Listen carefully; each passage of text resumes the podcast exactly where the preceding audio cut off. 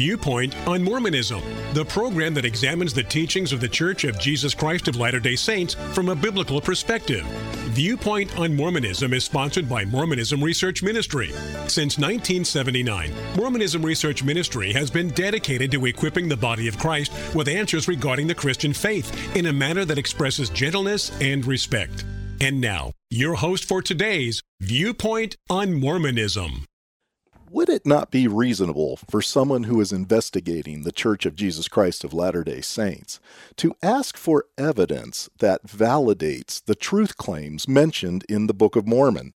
Welcome to this edition of Viewpoint on Mormonism. I'm your host, Bill McKeever, founder and director of Mormonism Research Ministry, and with me today is Eric Johnson, my colleague at M R M.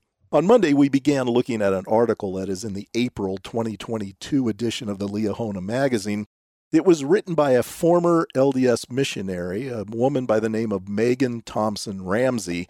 It was titled, "I Do Not Know the Meaning of All Things, and That's Okay." She begins this piece by relating a story of what took place while she was on her mission, where she says, "I'll never forget a lesson I had with a young woman on my mission. She kept asking for physical or tangible evidence that the Book of Mormon was true," and Megan admits she did not have answers to the questions that she was being asked.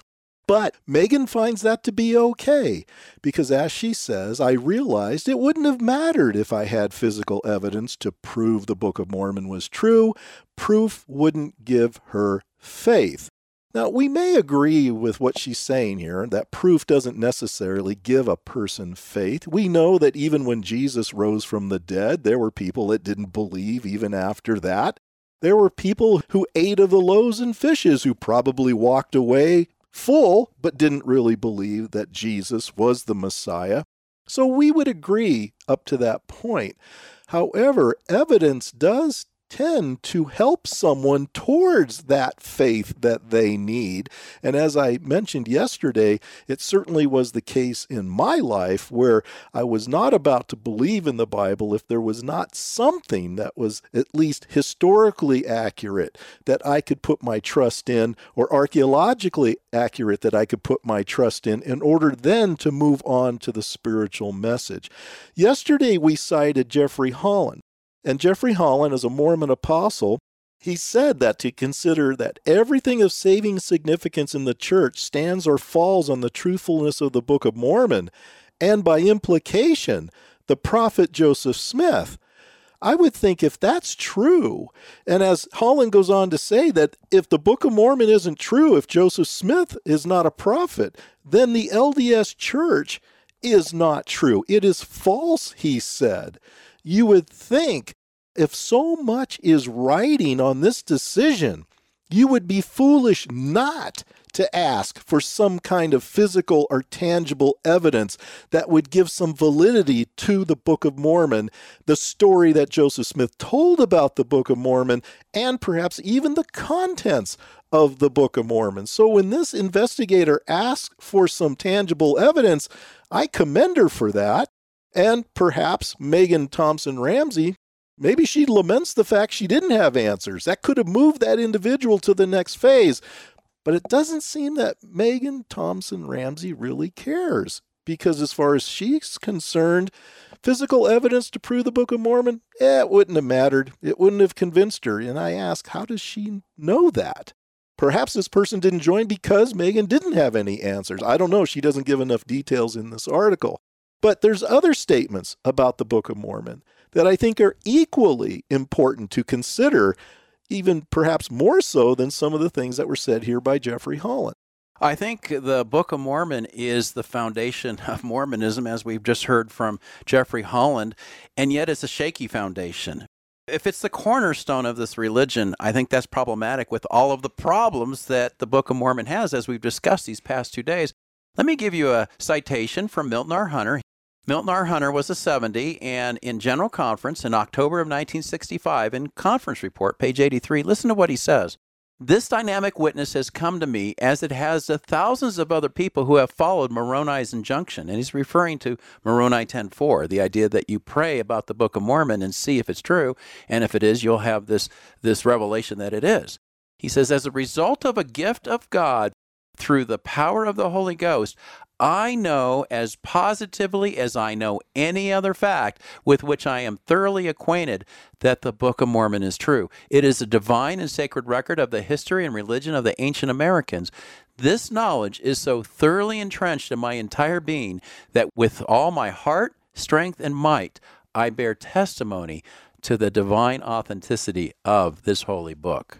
What do you think of that, Bill? The idea that he says he knows as positively as I know any other fact, that's scary. Well, if you asked him how he knew that, I'm sure Milton R. Hunter would say, well, because I prayed about it. God revealed its truthfulness to me, as he will if you follow the guidelines of Moroni ten four, which of course means that you have, you have to have a sincere heart, you have to have a real intent, and also have faith in Christ. But yet I find that whenever I ask a Mormon missionary, that if someone were to do that, and I'm sure thousands have, they followed that formula as the missionary spelled it out according to Moroni ten four, and I would guarantee you thousands of them who have done that did not feel that the Book of Mormon was true.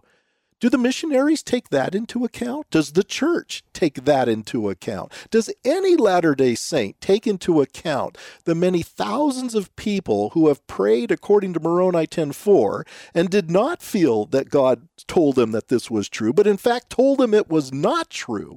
Does any Latter-day Saint take that subjective feeling seriously? No, they don't. That's why this is a bad way of testing something. It's just a bad way to do it. Because Jesus never asked us to have blind faith.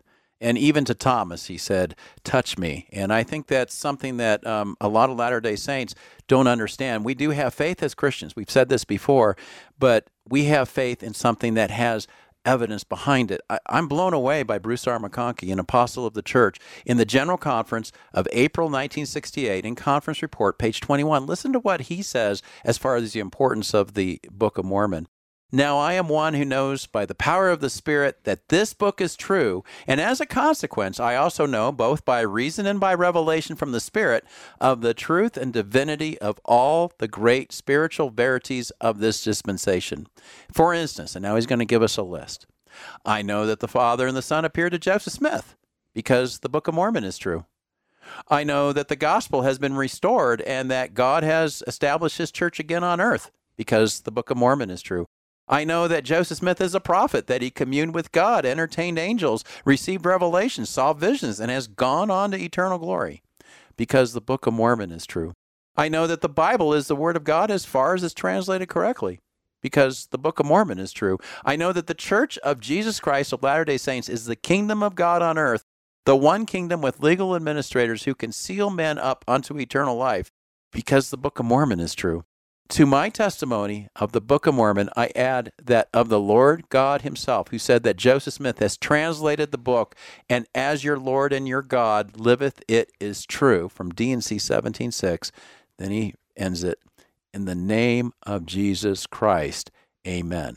Notice what he's done. He's saying that because the Book of Mormon is true, then all of Mormonism is true. And not only that, he goes so far as to say that he can't even trust the Bible, even if, as far as it is translated correctly, which of course he's making a reference to Article eight in the Articles of Faith, but he can't even believe the Bible to be true unless the Book of Mormon is true. How in the world do these two have any correlation in that particular case? The Bible most certainly can be true without the Book of Mormon being true. Absolutely. For anybody that believed what McConkie was saying, especially in that section of his talk, it's not being rational. They're just not being reasonable. It's begging the question, circular reasoning. The Book of Mormon is true. Therefore, the whole religion of the Church of Jesus Christ of Latter-day Saints is true. It doesn't equal. Well, she goes on to quote Elder D. Todd Christofferson, who was a member of the Quorum of the Twelve, and he taught that faith will not come from the study of ancient texts as a purely academic pursuit. It will not come from archaeological digs and discoveries.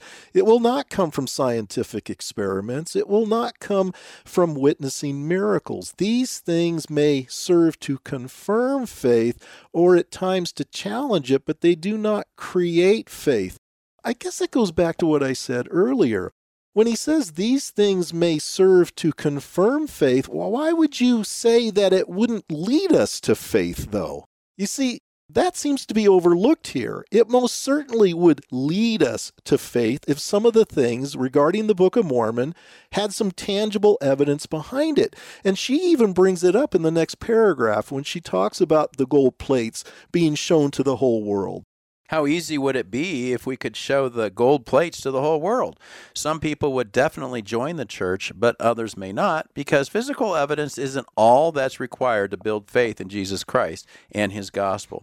After all, as Jesus told Thomas, blessed are they that have not seen and yet have believed, John twenty, twenty-nine. Well, let me respond to that, because you had mentioned earlier about this very issue where Thomas had to see the nail prints in Jesus' hand.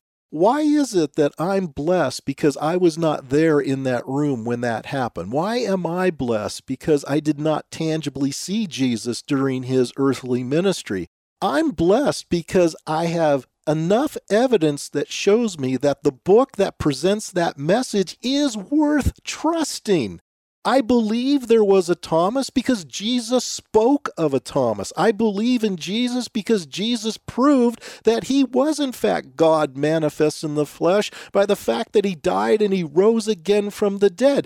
Jesus confirmed Old Testament passages, which makes me tend to confirm that those passages are true. I have nothing. Absolutely nothing to verify that a Nephi existed or a Moroni existed, and if I have no evidence that a Moroni existed, in fact, the evidence seems to prove that he probably didn't exist, would I not be foolish to take a prayer attributed to him when there's no evidence that he ever existed? Bill, we only have a minute, but the question she's asking, if we could show the gold plates to the whole world. You've done a lot of evangelism using the gold plates. Let's suppose that there were gold plates and it was presented to the whole world. What would it say? What would it look like? No, they're not here. But what do we have as far as evidence with the gold plates? The evidence that the gold plates did not exist just from the weight of the plates alone. And that's an argument that I've often used with Latter-day Saints. Remember, going back to Jeffrey R. Holland's statement, he says it's a sudden death proposition. Either the Book of Mormon is what the prophet Joseph said it is, or this church and its founder are false. So we have to go by, as he says, Joseph Smith's account of how the Book of Mormon came forth. That's what I'm trying to do when I use the weight of the plates as an evangelism tool. I'm trying to do exactly what Holland is saying. I'm trying to show that Smith's account is not trustworthy. I think Holland knows that. That's why they always go to the subjective. They have to get away from the evidence issue because there is no evidence. You can go to our website, M R M dot org, and in the search engine, type gold plates. You will see a number of articles, including videos of Bill out there sharing how the gold plates could not be real if Joseph Smith had to carry these two hundred pound plates for three miles. In tomorrow's show, we're going to continue with this article under the subheading where she asks the question, so what is faith? Thank you for listening. If you would like more information regarding Mormonism Research Ministry, we encourage you to visit our website at w w w dot m r m dot org, where you can request our free newsletter, Mormonism Researched. We hope you will join us again as we look at another viewpoint on Mormonism.